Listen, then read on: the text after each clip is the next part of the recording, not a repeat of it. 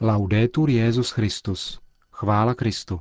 Vítáme vás při poslechu českého vysílání Vatikánského rozhlasu v pondělí 9. dubna.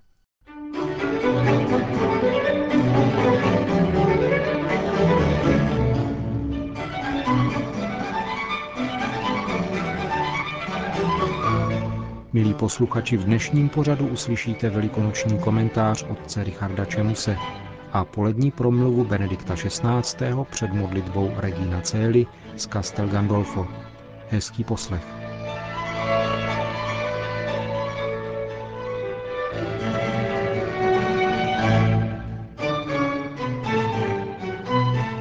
Kněží to mají těžké. Mají kázat o věcech, které přesahují lidské chápání a již vyžadují víru. Musí proto sami nejdříve tomu věřit, co hlásají, a také podle toho žít.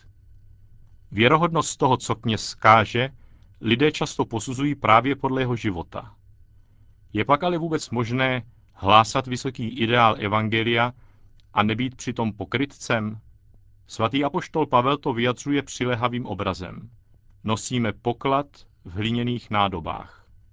Pavel cítil tíhu povolání evangelizovat, bědami, kdybych evangelium nehlásal, ale dobře si uvědomoval, že na to jako člověk nestačí.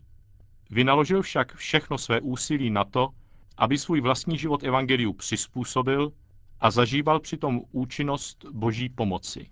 Cestoval celý tehdejší svět, opakovaně se nacházel v nebezpečí smrti, kterou nakonec v Římě pro Krista i podstoupil. Svědomím, že takovou sílu nemá ze sebe, dosvědčil, nežijí již já, ale žije ve mně Kristus. Takže když jsem jako člověk slabý, tak jsem v Bohu silný. Sotva se chce věřit, že takové svědectví vydal ten Pavel, který ještě nedlouho předtím, co by Šavel, masakroval křesťany. Poslední měsíce jsou sdělovací prostředky plné různých odhalování spolupráce s STB či jejími obdobami v ostatních státech bývalého socialistického bloku. Patří to k vyrovnání se s minulostí, to je bolestné a může trvat dlouho. V Německu ani 60 let po válce není u konce a i v Itálii se některé kapitoly válečné a poválečné doby, jako například vraždy kněží organizované partizány, opatrně otevírají až nyní. Bortí se národní mýty a ideologické pojetí dějin, které bude zapotřebí vždy tehdy poopravit či čista přepsat, až se zjistí, jak to vlastně bylo. A možná se to na tomto světě nikdy nedovíme. O těch druhých, protože o sobě každý ví, kdy a kde selhal, kdy mohl říci ano, ano, ne, ne, ale šel raději od jednoho kompromisu k druhému, až nakonec zabředl ve spolupráci se zlem. A svědomí mu to připomíná, i když o něm nikdo nepíše v novinách a nejsou na něj zaostřeny televizní kamery. Na loňském festivalu v Benátkách byl představen film Ostrov. Za války ruská loď, naložená uhlím, narazí na severním pobřeží na hlídkující německou fregatu. Než Němci loď obsadí, kapitán Tichon se stačí ukrýt pod uhlím. Topič Anatolij však ho pod hrozbou udá. Nacistický oficír přesto rozhodne oba odstřelit. Když však vidí zoufalý strach o život námořníka Topiče, udělá mu ďábelskou nabídku. Zastřel ty sám kapitána a budeš žít. S těmi slovy mu podá jednou kulkou nabitý revolver. Anatolij na okamžik zaváhá, ale pak zmáčkne spoušť. Tichonovo tělo se sklátí přes palubu a Němci opustí scénu. Zanechali ovšem na lodi nálož a ta po 20 minutách exploduje. Zázrakem Anatolij výbuch přežije a moře jej vysíleného vyplaví na břeh ostrova. Tam ho ráno najdou mniši z blízkého kláštera. Ujmou se ho a on u nich zůstane. Žije však sám v celé opodál a dělá tvrdé pokání. Trýzní ho svědomí, výjíždí na ostrov, opakuje bez přestání modlitbu Pane Ježíši Kriste, Synu Boží, smiluj se nade mnou hříšným a volá Tichonovo jméno. Zvolí si tu nejčernější práci, teď jako topič kláštera, a uhlí doluje z vraku lodi, na které sloužil s Tichonem. Na uhlí i spí. Tak projde 30 let. odolává všem nabídkám představeného klášterní komunity zařídit si pohodlnější život. Mají ho za podivína, nemohou si však nevšimnout lidí, kteří za Anatoliem začnou časem chodit ze všech stran, jako za starcem, duchovním otcem, s prozbou o radu, o modlitbu a o uzdravení na duši i na těle. A skutečně dochází k zázrakům. Mladé těhotné děvče se v síle Anatoliova slova rozhodne dítě si ponechat. Válečná vdova se od starce dozví, že jí muž nepadl, ale doposud žije ve Francii a čeká na ní. A zoufalá matka je svědkem toho, jak její chromý syn po modlitbách bratra Anatolie odhodí berle. Fámě svatosti se však Anatolii brání, jak jen může svým chováním. Spolubratrům jde na nervy, ale postupně poznávají i oni, že se jedná o božího podivína, který vším, co dělá a říká, ač je to jen velmi kusé a v náznacích, poukazuje na skrytou pravdu o sobě i o nich.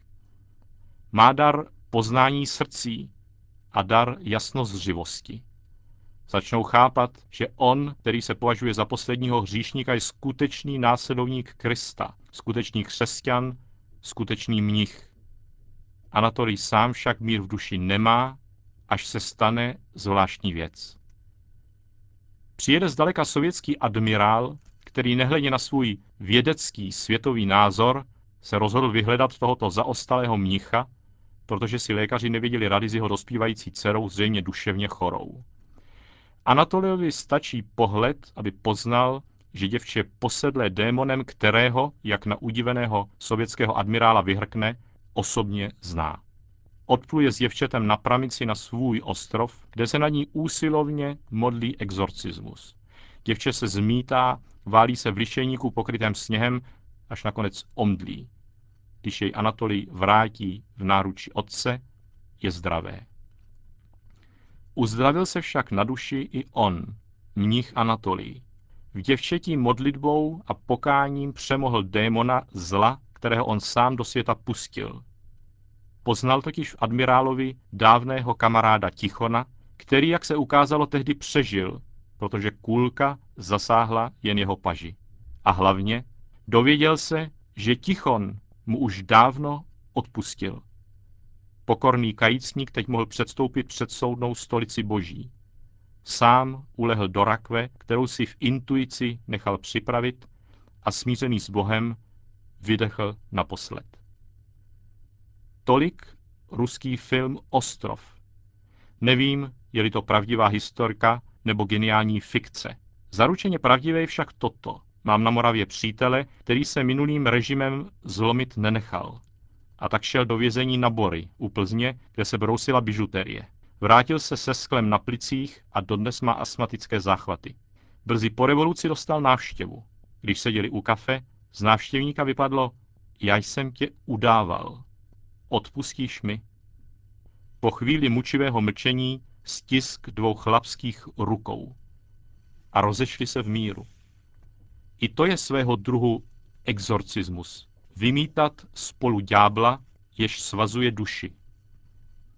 A jak bych tu mohl nevzpomenout na svou vlastní mámu, která v 68. za pražského jara zatelefonovala vyděšenému prokurátorovi otcova procesu z 50. let s tím, že nejkrásnější léta života jsou sice nenávratně pryč, ale za kriminál svého manžela, našeho táty, že se mu přesto mstít nebude. Pokání a odpuštění, má být opravdové, je boholidské dílo. Přiznat svoji slabost předpokládá víru, že když jsem slabý, tak jsem silný, nebo, jak končívají české pohádky, že zlé se v dobré obrátí. Toho však člověk není schopen, to dokáže jen Bůh, který v Kristu svou smrtí přemohl smrt a daroval život těm, co leží v hrobě, tak radostně hlásá ruská velikonoční liturgie. A není to pohádka, ale Kristovou vlastní krví vykoupená skutečnost. Kristus je lékař, který nepřišel léčit zdravé, ale nemocné. Stačí uvěřit, tak jako mnich Anatolí ten pokáním rozmnožil dobro na zemi pro sebe i pro své bližní smířil zemi s nebem.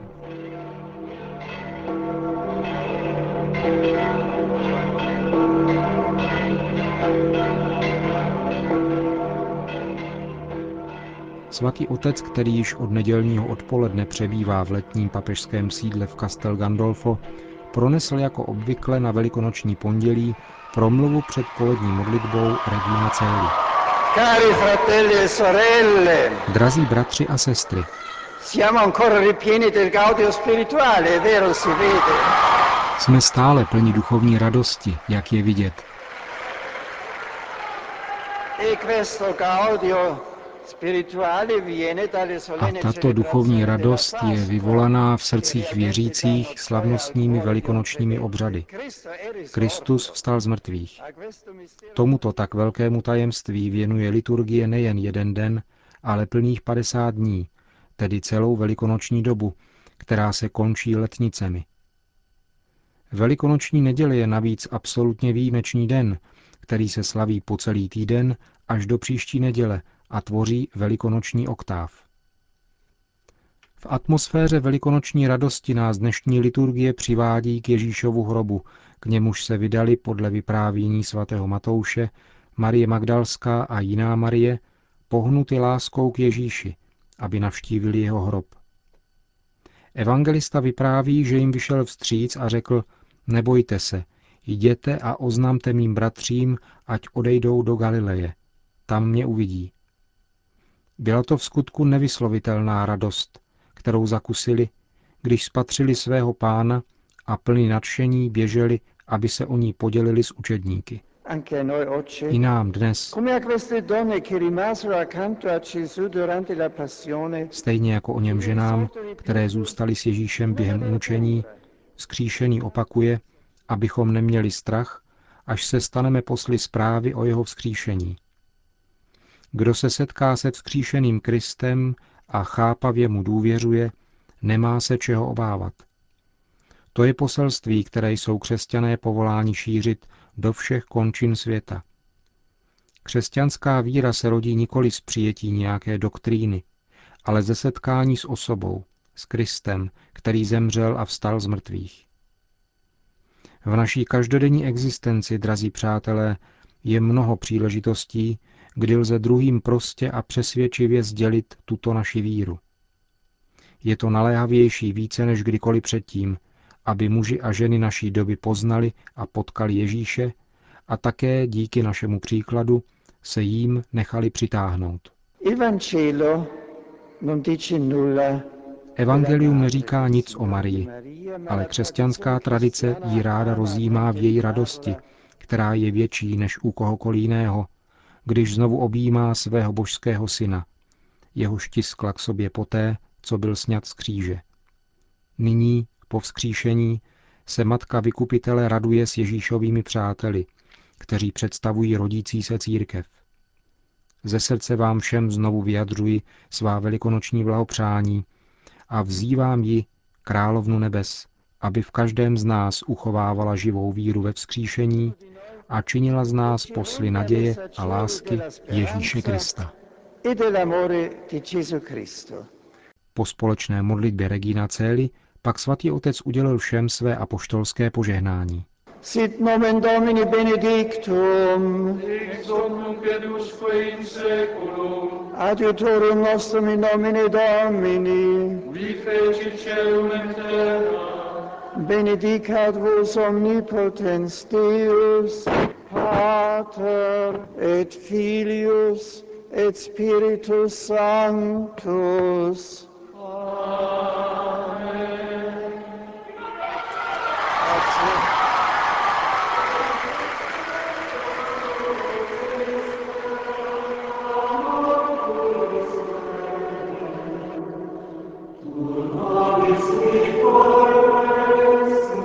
Končíme české vysílání vatikánského rozhlasu. Chvála Kristu. Laudetur Jezus Christus.